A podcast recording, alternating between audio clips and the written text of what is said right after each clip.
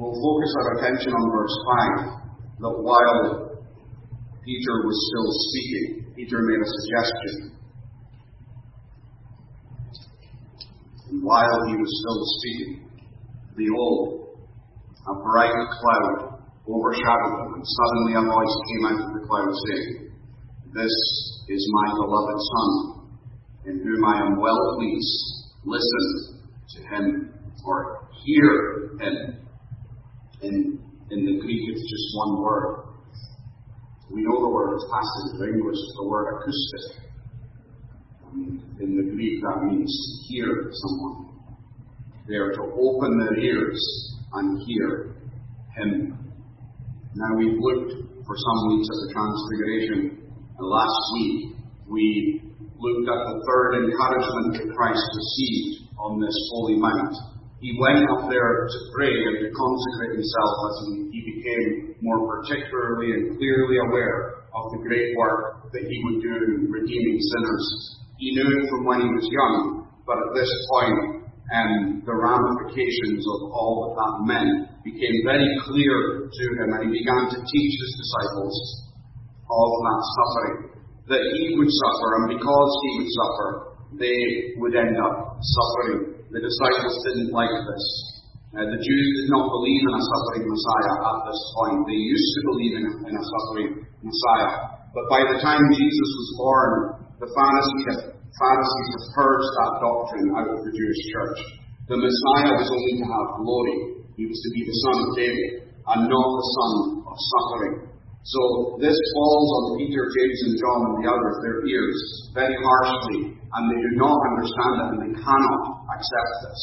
They cannot accept that the, the blessed one of the Lord and the one who would come to redeem them would have to be killed and would have to be mutilated and would have to suffer under God's hand as a sacrifice for sin. This was unacceptable to them. Christ goes up to pray and commit Judas even more fully, and he is praying, we believe, for his Father's nearness and for help for the disciples to understand this. And the great encouragements that come in seeing his own glory shine from him, which is a great encouragement, and the glory shining from two saints who've been sent back. This greatly encouraged Jesus' soul. But we saw last week that the greatest encouragement of all was the voice of his Father, that this is my beloved Son. And we, what we said was that what encouraged Christ about this saying, it sounds very simple, we read it and pass over it as though it's a nice comment from the Father, but this is a declaration of eternal love, a declaration of who Christ is. And Christ heard it that way. You are my beloved Son. We saw that he had been God's Son in love from all eternity. That he is the eternal Son in eternal love between him and his Father. That he spoke about it. He, he clearly said throughout the Gospel of John, "Therefore does my Father love me, for I lay down my life." And it's declared in that Gospel that the Father loves the Son and has given all things into his hand. The Father loves the Son and shows him all that he is doing. That great theme of John, which is the love between the Father and the Son, is revealed and declared to Jesus in the night as he prays in this terrible situation. He is reminded, and it is affirmed to him what he knows. But as I say often to you, to know something and experience are two different things. Those who are saved here this morning know the Lord, and they know that God loves them, and they know that they will be redeemed. They know they will be raised from the dead. They know that the Lord will never leave or forsake them. These are all things we know. That is not the same as experiencing the love of God and experiencing his favor, experiencing his blessing. These are two very different things. Jesus experiences that love as the eternal Son. And we saw that the Father loved him also because he would suffer. As he began to teach this, and the Jews rejected it and cast them out. And as the disciples rejected the message, the Father agrees with the message. He says, "You have spoken on this mount about your decease and your exodus, and you being given as a Lamb of God for the sins of the world. You are focused on your suffering, and all are rejecting this truth about your suffering. But I tell you, my Son, what you've believed as you've read the Scriptures all your life, and your interpretation of those Scriptures, as you apply that suffering to yourself, you are not wrong, and it's for this reason that I love you. What a great comfort to Christ on that mountain, to be told not by man, and not by the Jewish church, but by God himself, that his will to go and give himself and to be under eternal wrath on the cross, that the Father says to him, you are right, and for this reason I love you. And you, you can see how it affected Christ's mind, because as soon as he comes down from the hill on verse nine, he says, tell the vision to no one until the Son of Man is risen from the dead.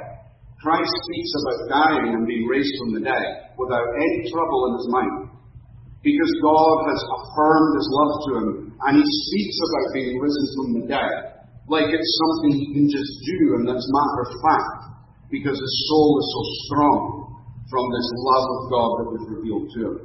So he's loved because he's the eternal Son, and he's loved because he will give himself for our sins.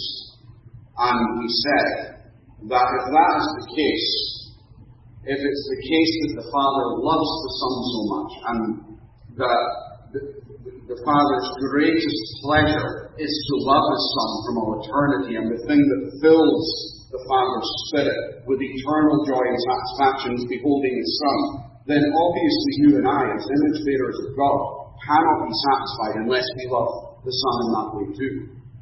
The Father loves his Son, and he's created us to behold the same Son and to be satisfied by the same thing. So, and I said to you, if you and I want to be like God, and to be image bearers of God, and to have the joy that God has, and the glory and the love that God has, then we have to be in agreement with God about what we love. There are many good things in life, but this object of love is the object of life. And if we miss that, we mislive, and Um, our souls will be in great jeopardy, and we might even be lost if we are not loving the Son. He says, this is my Son who I love and who pleases me. And you and I must say, he is the Son, and I love him, and he is my greatest pleasure. These are great encouragements for Christ. But we turn to see this morning that the focus turns on the disciples themselves. If that's what's going on between the Father and the Son, there is a great lesson for us in, the, in looking upon the disciples on this hill, for they are like us. Christ is great to behold, that we cannot learn from his faults, because he has none. Now, we cannot learn from his mistakes, because he did not make any. We cannot see the sinful part in ourselves laid out there, but we can see it in Peter and James and John. The focus turns to the disciples, and I, I emphasized to you last week that um, this saying, in a way, is just as much for the disciples as it is for the Lord, because it's not said to the Lord. The, the Father does say, this is my beloved Son. But he doesn't direct it immediately to Christ. He doesn't say, you are my beloved Son. He points at the Son and says to the disciples, this is my beloved Son. This is my beloved Son. So hear him. The hear him part is for us. It's for the disciples. It's not for the Lord. And we turn the focus to the disciples just for this week, and because we can learn from this, my dear friends. We have a problem that is similar to what they had on this mountain at this time. There is a reason that God tells them to hear him. There's a reason he tells them. It's because they're not hearing him. He doesn't say hear him because all is well with the disciples. As we'll see in a moment, all is not well with these disciples. They were asleep when they should have been awake and praying with Christ. They fell asleep. They woke up in the middle of the transfiguration, disorientated, and Peter, who probably should have been quiet, and he should have just looked and listened to the Lord, Peter wants to speak, and it's revealed in what he says that he doesn't know what he's speaking about, and that it's not appropriate what he says. Jesus doesn't even respond to what he says. Sometimes that's the way it works. I mean, we can respond uh, to things that are said. Sometimes there are things that are said that are not worth uh, responding to. Peter says, um, we will make, verse four, it is good for us to be here. It is good. It sounds very uh, gracious. It sounds very um, Christian that, that he's willing to say it's good for us to be here. But it's not, that statement isn't as cruel as you may think it is. Peter, Peter has a major heart problem at this stage, and he's saying it's good for us to be here, which is obvious, and he knows that's what's meant, he's meant to say. It's good for us to be here. And we feel like saying to Peter, well, it's stating the obvious. This is the most glorious um, event in Jesus' ministry, and Peter says it's good for us to be here. Well, it's a lot more than that, Peter. It's good for us to be here. Let us make three tents, one for you, one for Moses, one for Elijah. And that sounds very spiritual, that he's giving them their place, that he wants to dwell with them, that he wants to stay there and have fellowship with them in these tents, that he recognizes this is a great revelation and he wants to, this is where he wants to be. But Christ doesn't want him to be thinking that, and Christ doesn't want him to say that this is where he wants to be. Christ has just told him that where they must be is at the cross. Where they must be is at Jerusalem. Previous chapter, verse twenty-one, he showed them he must go to Jerusalem, suffer many things from the elders and chief priests, and be killed, and raised on the third day. He's told Peter, I will suffer, and I'm going to Jerusalem, and I must go. And then he says to Peter in the following verses, if you want to come after me, deny yourself, take up your cross, and follow me. And then they go up a hill a few days later. Peter's forgotten all about bearing a cross and following and suffering. He sees the glory and he says, let's make tents here and stay here. You see how wrong that is? How, how Peter's mind is on a completely different subject to where Christ's mind is and where Peter's mind should be. He wants to make three tabernacles.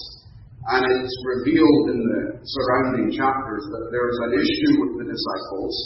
And this is the reason that Christ takes them with him and wants them to witness this and wants them to hear the Father's voice, the command to hear Christ, to hear him. That is the reason for the transfiguration from the disciples' point of view. It's so that they will hear him.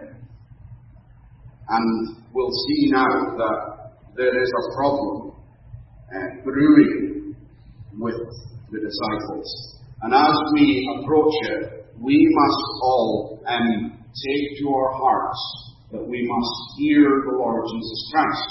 We all think we hear him. Whether we're saved here this morning or not saved, whatever, and only God knows that, you and I don't know it. And we all, in our human nature, in our natural sin, we all think we're hearers of God. There, you know there's lots of people out there that will tell you, I've heard God's voice, God has told me to do this, God has shown me as well that I must do this, and uh, humanity thinks we're very good at hearing God. And Peter thinks he's very good at hearing God, but he's not. But we'll see here that they are not hearing. Then we'll see that we must hear him, um, and then we'll see that we must hear him today. These are, these are brief um, uh, points that we'll make. They are not hearing. Let me show you um, how clear it is that they are not hearing. Um, I've given you an example there with the suffering. Do you believe that Peter um, took that to heart? When God told him, you will suffer and you will suffer soon, do you believe that Peter heard that? He heard it with his ears, but did he hear it? Obviously he didn't, because of the point we've just made. But this goes wider than just suffering. Let's look at a couple of verses just in Matthew's Gospel to, to show us the kind of thing that's happened among them and that happens among ourselves. Take, for example, Matthew fourteen, verse sixteen.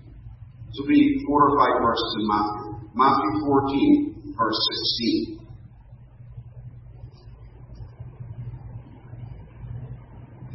Jesus said to them, they do not need to go away you give them something to eat. They're beside the Lake of Galilee. There's about ten thousand of them.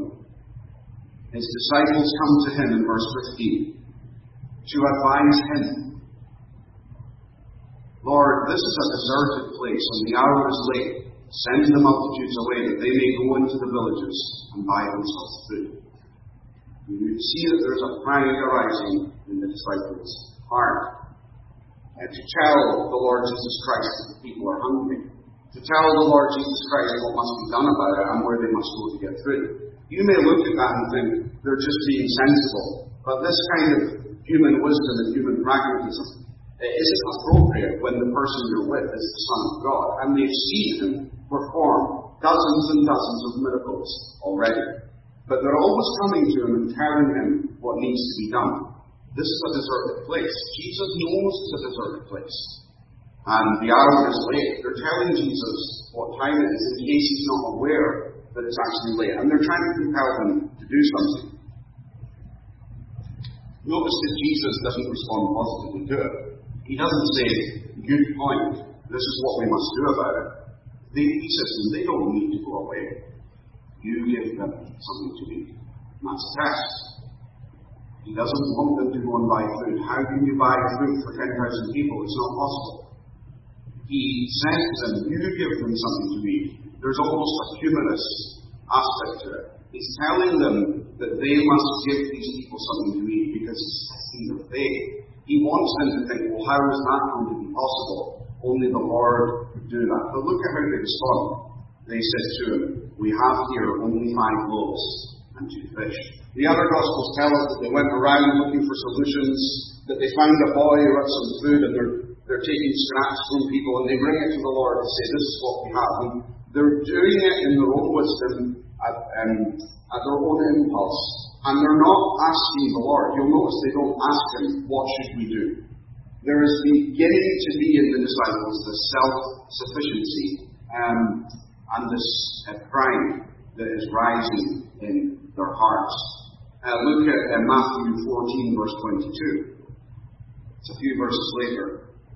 After the feeding of the five thousand, immediately Jesus made his disciples get into the boat and go before him to the other side while he sent the multitudes away. So this is immediately after the whole crowd tries to make Christ king. And Christ's decision is, I'm going to separate myself from the crowd and from the disciples and away from this temptation. And I'm going to spend the night on a hill alone, not with my disciples and not with the crowd. He tells them, it says here, he made his disciples get into the boat and go before him to the other side. Sounds very straightforward. But John tells us that they didn't leave. He told them, he's their Lord and their commander. He told them, they're basically ministers at this point. And he told these ministers, get into the boat and go to the other side and I will see you tomorrow. And he doesn't give them an explanation. He just tests them. He gives them a command, get into the boat and go to the other side. The other gospel tells us that they waited there until the evening. And when they realized that Jesus would not come to them, they got into the boat and went to the other side. Why didn't they go right away? Because they, they don't view him as someone that can just command them. They think they know best. He said go into the boat. Maybe he means something different. He's going away for a night, and we don't know where he's going.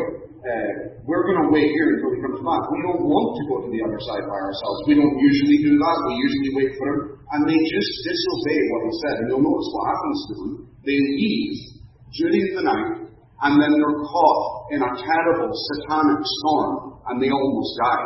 And Christ has to come to them walking on the water. You, you just see a pattern here. They're coming to him and telling him what to do, and then when he says, go to the other side, they can't even follow a basic command. Matthew sixteen, verse six. Matthew sixteen, verse six. Then Jesus said to them, take heed, and beware of the leaven of the Pharisees and the Sadducees. And they reasoned among themselves, saying, it is because we've taken no bread. But Jesus, being aware of them, said, said to them, O you of little faith? Why do you reason among yourselves? Because you have no bread. Do you not yet understand or remember the five loaves and the five thousand, and how many baskets you took up? Or the seven loaves and the four thousand, and how many large baskets you took up? How is it that you do not understand that I did not speak to you concerning bread, but to beware of the leaven of the Pharisees and the Sadducees? So you'll see, when a self-sufficient spirit and a sense of pride and doing our own thing, even when we're professing that we're following the Lord, it breeds in us a kind of, I am my own God and my own master, and I will do what I want. And do you know what effect that has on us? It, it, it completely covers and darkens our understanding and our ability to listen. So Jesus is telling them that the leaven that goes into bread is like the sin of the Pharisees and the Sadducees, and they've got to be careful about it. And they say, he's talking to us to beware of bread. And he obviously isn't. And we kind of make excuses for the disciples. Well, we kind of picture them as silly men who didn't do anything. These are smart men. These are men that have been trained for eighteen months by Christ. And it is ridiculous that they think he's talking to them about bread. But the reason they think that he's talking to them about bread is because they're, they're with him every day and they're not really listening to what he's actually saying. They're too focused on the kingship, too focused on the bread and the, the great display of power, too focused on themselves, and they're not actually listening to the most important thing that we get from Christ, and that's his words that, that have to be received carefully. They, they need to be analysed, they need to be understood, and they cannot receive these words. You'll see how this problem manifests itself at the end of that chapter in verse twenty-two. Same problem. Jesus said he's going to suffer. Peter took him aside and began to rebuke him. Far be it from you, Lord, this will not happen to you. Have to understand this, that this happens to Christians. These men are just like us, just exactly the same. We don't listen. We think we're listening. We filter what we listen to. We don't take the word just in its plain sense, and we filter what we want to maybe hear, and we have the natural tendency that we get from Adam and Eve, since we all fell in the garden, the natural tendency to do our own thing, to interpret our own lives, our own way, and to not just be sinful and obedient to God. It's just in us. It's a tempting thing to be our own master. Satan gave it to us. He injected us with that pride that he fell with. And it's in us all. It's, it's in our blood system. It's been injected. And the gospel is the antidote that fights against it, but it is there. And Peter just says, far be it from you, Lord, this will not happen to you. Jesus says, this will happen. And Peter says, no, it won't. Grabs Christ and rebukes Christ. And look at our blessed, gracious, humble, undangerous, easy Savior. That's sarcasm in case you didn't pick up on that. Look at how easy and nice Christ is. Get behind me, Satan. Christ identifies where it comes from, that it's dangerous from Peter, and he just identifies it and shocks Peter and says, look what you're doing. This is satanic. This happens to us all, friends. This development of pride, this development of self-sufficiency and a lack of hearing. And we walk with the disciples that are around Christ. Everyone looks at these disciples and says, what holy men. Look at how they obey their master. Look at how they follow their master. These are good men. But God, although there's goodness in these men, there's grace, and they are born again believers. God is showing us something about ourselves in these men.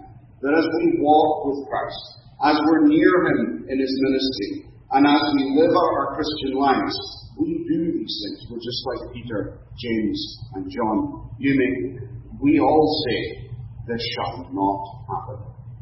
We say that to the Lord, and we rebuke the Lord. The Lord says to us clear things in His Word that are, that are without argument and they're plain and simple. And the Lord says, this is what I expect of a Christian. This is the way I ought to be worshipped. This is the way you are to be saved. This is how you are to be cleansed and sanctified over the years of your life.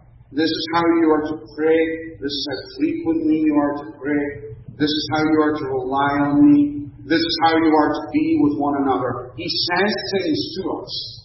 And we, although we may not use the word rebuke, we do what Peter does. And we say, no, God, you are wrong about this. Not for my life. Not for my work. Not for my church. Not for my uh, family. Not for my beliefs. Not for my pastimes and my recreations. Whatever it might be. I'm not pointing out anything specific. That this is what we do in every area. We have to be very careful that we're not doing what Peter and the others are doing. Not understanding God's word. And then when Christ comes to us and says, I expect this of you, we immediately say, Christ, you're wrong in your interpretation of Scripture. Christ, you have read the Old Testament and you have concluded that the Messiah must be crushed. And Peter says, with respect, Lord, that is not the correct reading. There are other ways to read Isaiah. There are other ways to read Genesis. There are other ways to interpret this. And we rebuke the Lord when we obey in some things and keep ten percent for ourselves, and we say, no, no, no, no, God. Uh, not in this area. You, God, you are unreasonable. Uh, you are not clear anyway. Who can figure this out? And we resist the Lord, as Peter did about suffering. I wouldn't spend much time on the others, but this goes on after the transfiguration. They come down the hill. There is a, a, a an upset, hurt father whose child is possessed by a demon, who's foaming at the mouth and throwing himself into the fire and water, and the disciples cannot cast the demon out, though they should have been able to. And they said, Lord, and they asked him in secret. They didn't say it publicly, inside the house, they whispered to him, why couldn't we cast it out? We don't understand. We've done it before. You sent us out as preachers and gave us authority over the demons. We have cast out demons. We have even raised the dead.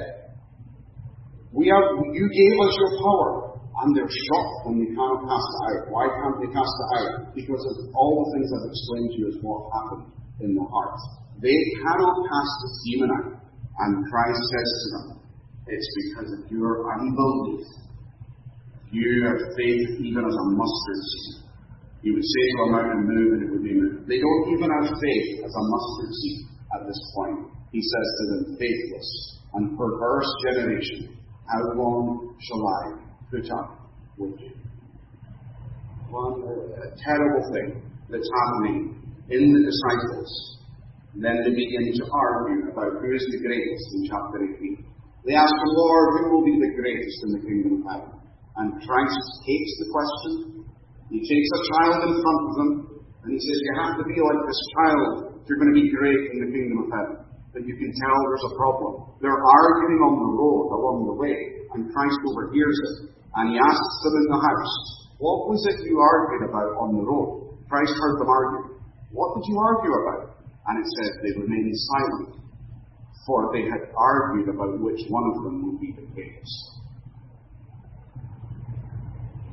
For all these reasons, God says to them directly on this hill, hear Him. Hear Him. Because they are not hearing Him.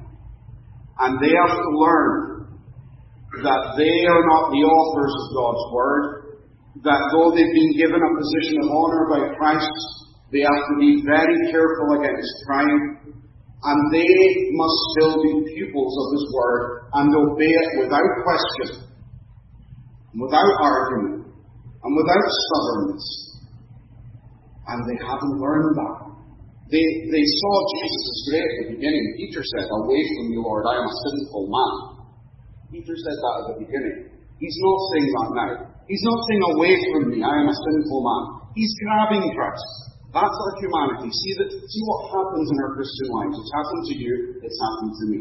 One time we see what we really are, and it humbles us, and we worship the Lord, and we're thankful for His salvation. And then in a couple of years, then we're grabbing Christ, telling Him what to do, and telling Him how to run His church and run our lives and all of these things. We we think we're the masters because we instinctively want to be. We are not the masters. And Peter's getting it all wrong, and the other two on the hill are getting it all wrong. Uh, a tent for Moses, a tent for Elijah, a tent for you, Lord.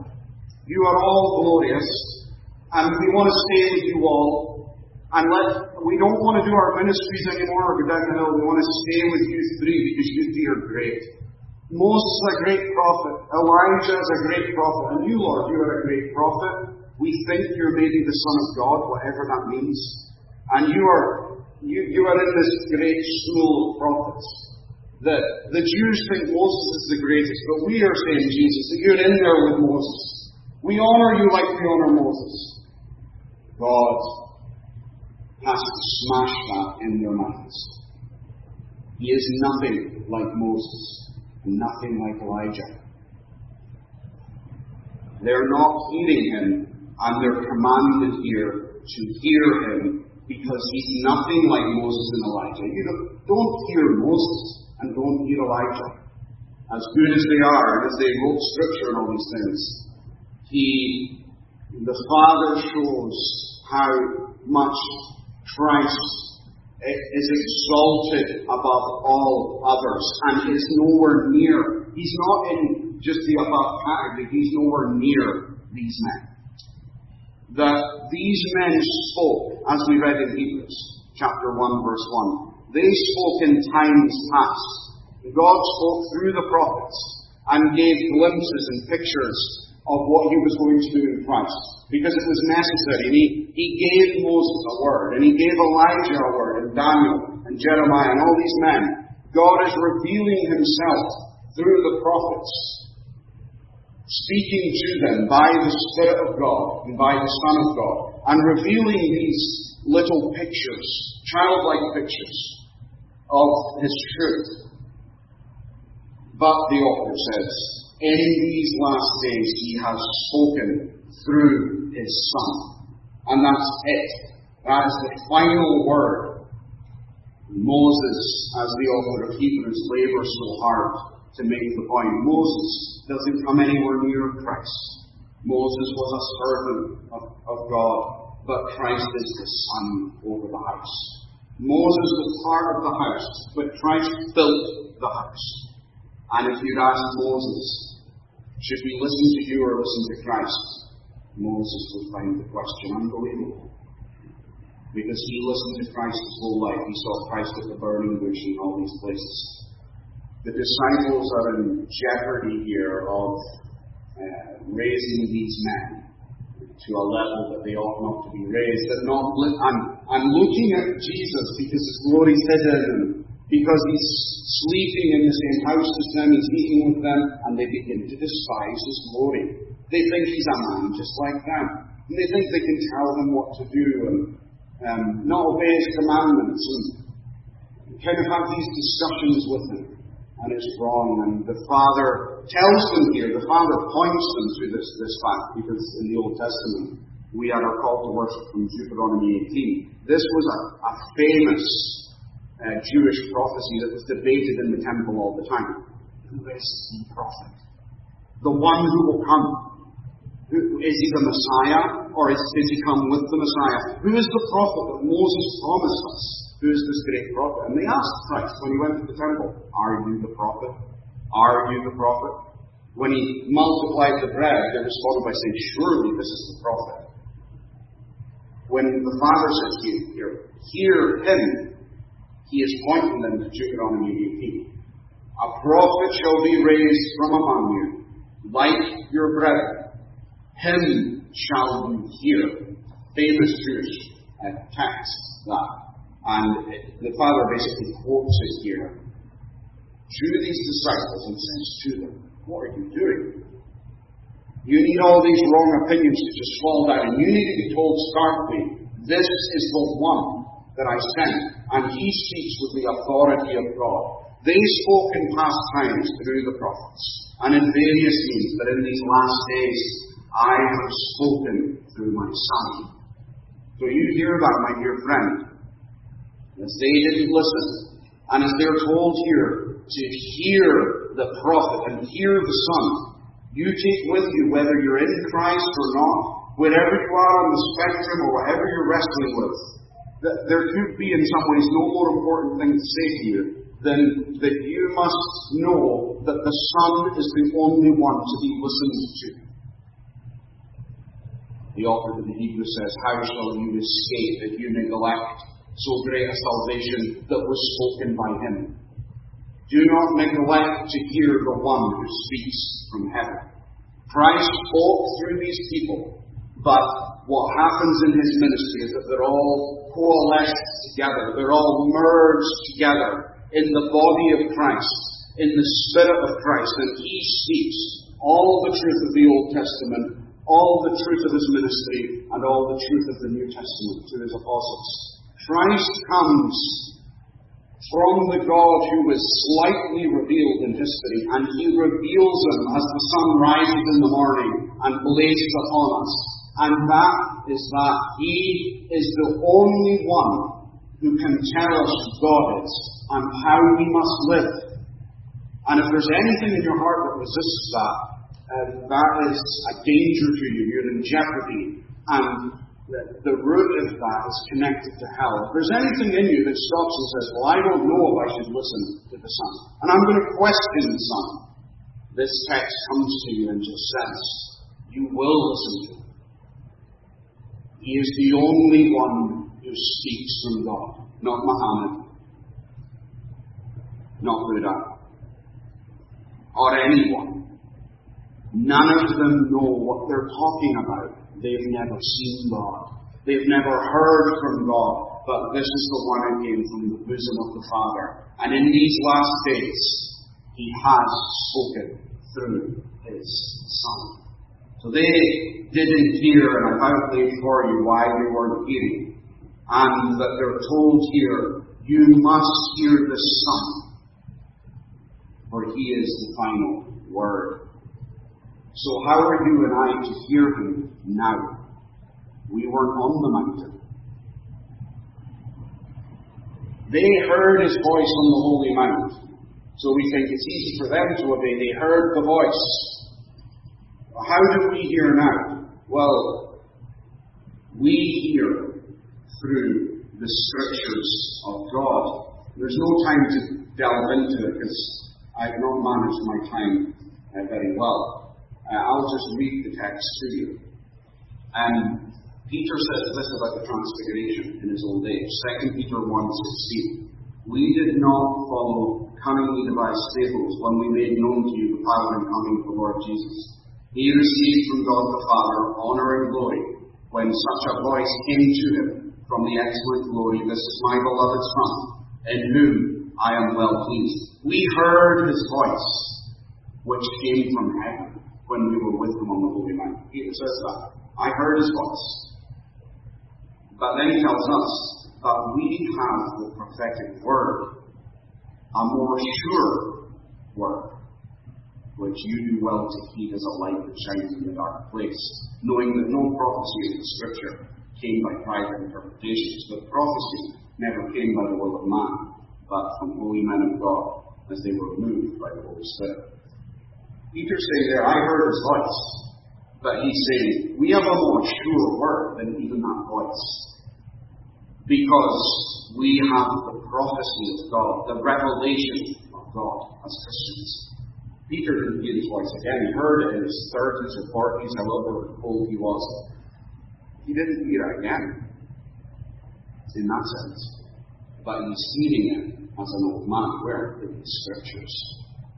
In the scriptures. Peter read Paul's letters, he tells us in his letter, and he treats them as the scriptures.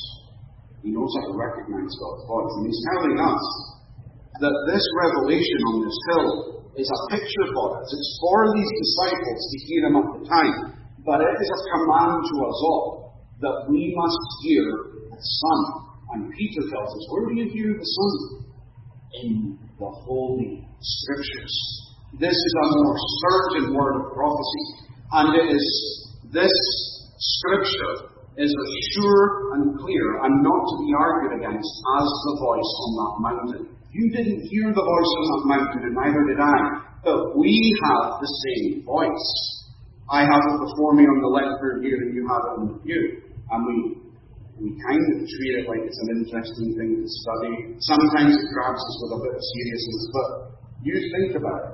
This is as sure and as authoritative and as glorious as the voice that came on the mountain. This is my son, hear him. Where is the Son's voice? It is here.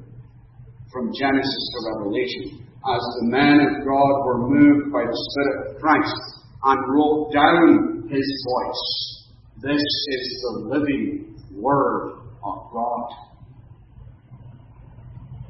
The Apostle says to Timothy, all Scripture is God-breathed, and it is useful for correction, instruction, rebuke, and training in righteousness. It's God-breathed. We want to know what Christ says. His gospel is Genesis to Revelation. This is the testimony of the Son. These are the, all the words of the Son. Genesis is the word of the Son. Matthew is the word of the Son. Revelation is the word of the Son. All of this Bible in your house is the voice that was on the mountain, and it's in your house. It's on the shelf. It's beside your bed. It's in your car. It's in your mind if you've memorized it. This is the living Word of God that alone will make us live and alone tells us how to live. So Jesus tells his disciples as they struggle and wrestle with their pride and their resistance and their lack of understanding and their misunderstanding of Scripture, and God says to them, hear the Son openly, fearfully, humbly, listen to him, and he tells us. This text, these two words, hear them, are for us. And we are told to hear this word. Read it, friends. Read it from beginning to end, and read it from the end to the beginning, and accept it without wrestling with it. By all means, study it, ask questions, but do not come to it resistantly. How must we come to it? Openly, prayerfully for illumination, receptively, humbly, that before we open it, we don't go in for a debate. Before we open it, we pray and we say, I will accept everything that I read. I will accept it, for you are my King and Lord, and you tell me how to live, fearfully, humbly, openly, receptively, with a heart that is cultivated in all the thorns Uh, self being pulled out, and then we come to it, and it's amazing what it tells us. They weren't hearing, they weren't seeing him as the final word that Hebrew speaks about. We also must hear, for this is a more sure word of prophecy. It's God-breathed, and it is the sword of the Lord that pierces our being and tells us all that God would have to tell us. And it tells us, my dear brothers and sisters, we're coming to the end here. It tells us, and I plead with you, I plead with all of us, I plead this word. It tells us how to be saved. It tells us how to have our sins forgiven, once and for all, and on a daily basis. It tells us what we're really like in our hearts and mind, that our hearts are deceitful above all things and can be very desperately wicked. It tells us of the surety of judgment that is coming soon, of Christ's return, and that we will all be judged. And it, it alone tells us about hell. No one else will tell you about hell. Most pastors won't even tell you about hell. This is the only place in the world now that you can actually hear about hell. The rest of the world acts like it doesn't exist. Jesus tells us because he loves us. He warns us about these things. It is a king's word, and it tells us all that. And it tells us how to live. and we all need you. We need to be told how to live. We are too proud. We think we know how to live. What's good and right, what's appropriate and inappropriate, what's acceptable and unacceptable. In every area of our life, even in the church, these things. We, we have our opinions. We all think we know what is necessary. This word stops all of that. It tells us what Christ says about all these things. So we all must go here. What saith the Scriptures? What did the Son say? How does He tell me how to live? How should I spend my time? How should I worship Him? Why should I be here on the Lord's Day? How should I spend the Lord's Day? How should I deny myself? The world tells us that self-fulfillment is the meaning of life. Christ tells us that self-denial is the meaning of life. Most things we ought to deny ourselves. We should just deny them, because we don't need them. But we're taking them all in, because the world tells us that this is the sign of goodness and a good life. If Christ tells us all of this, why would we resist it? We profess His name. This is my Son. Hear Him, Peter. Hear Him, James. Hear Him, John. And He tells us clearly in so many areas of our life, this is what I have said. And we do what Peter does.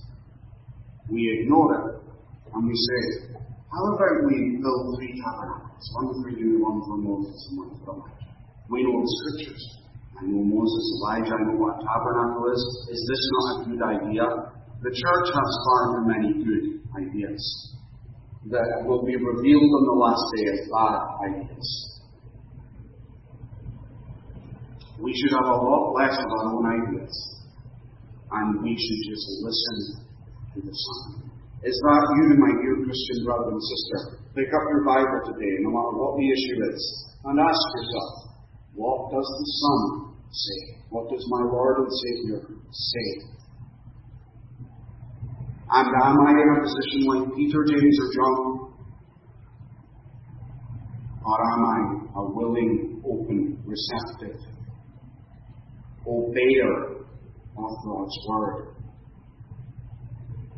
And it makes my own heart ache, because I think in some ways I want to obey God's word, but I can see too much that does not want to do that. Not as willing as it once was. It was like Peter. So willing at the beginning. But now we say things like this. Let's make three tents. And we're, it's irrelevant and it's foolish and we're missing the point. Let us all hear the resounding call of the Lord to hear Him. They didn't hear Him. They were called to hear Him. And we are called to hear Him. Let me close with a verse from Hebrews that we read in our reading as the author quotes Psalm ninety-five. The Holy Spirit says, today, if you will hear His voice, do not harden your hearts as in the rebellion, in the days of trial in the wilderness, for your fathers tested me. They tried me. They saw my works for forty years. I was angry with that generation. Beware, brethren, lest there be in any of you an evil heart of unbelief in departing from the living God. The author there tells us that um, hearing is not a general thing that we can be relaxed about. He's not telling you to hear in a month's time or asking you if you heard two weeks ago. He's asking you right now, my friend, today, today. And that's the exciting thing about worship and about Christianity, that it's alive today. God is alive today. Christ is speaking today. And we're alive today. and we have the opportunity to hear him. The, the people in hell, the souls in hell, as solemn as it is, they cannot hear that voice anymore and its grace and its invitation. We can. Our lives are worth billions of dollars, billions and billions, compared to the way we view ourselves. We are alive, and we are present in his church this morning, and we have an opportunity to hear him today and to obey him today. And if we obey him, he blesses us, and he gives us understanding, and he makes us more like him. He makes, he, he purifies the soul and makes the soul willing and happy and joyful and able to interact with others and bless others and share the gospel with others.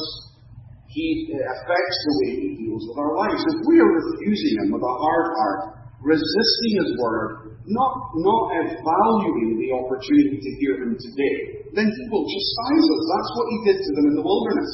I was displeased with that generation. I swore to them in my wrath, you would not enter that rest. And for forty years I was displeased with them, and they rebelled when they came out of Egypt. Who was I angry with for forty years? They fell, and their corpses fell in the wilderness. The people of God, Israelites, who were bound to the love of God and in God's covenant, and God didn't say to them, I can't do anything with these Israelites because they're under my covenant. I can't do anything to them. God says, because of my covenant, because they're not heeding, they're not obedient, they're full of themselves, they're living for themselves, they are not taking my commands seriously. Everyone in that generation, apart from Caleb and Joshua, died in the wilderness because God chastises people. Solemn thoughts.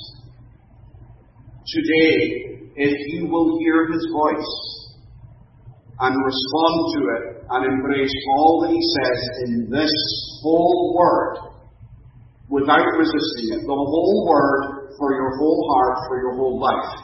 If you hear it, and respond to it, you will be closer to Christ. You will be a man and woman of prayer, and you will have power.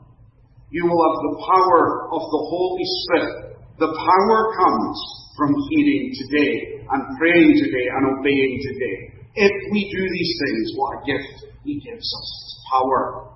And we can cast out the demons, figuratively speaking. We can speak with authority and grace, and we can see souls saved.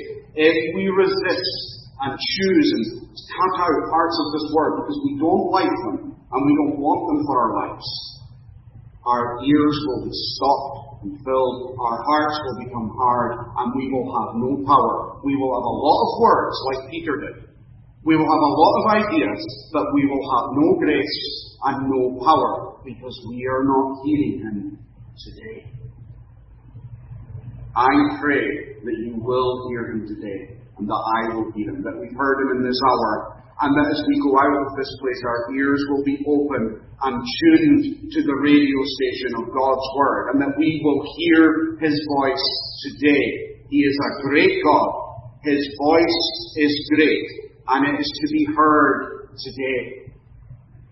I pray that you will hear that voice today, for he is your God, and he wants you to hear him. Not me, he wants you to hear him. Amen. May the Lord bless at this consideration of his word. Let's remain seated for a moment and we'll pray.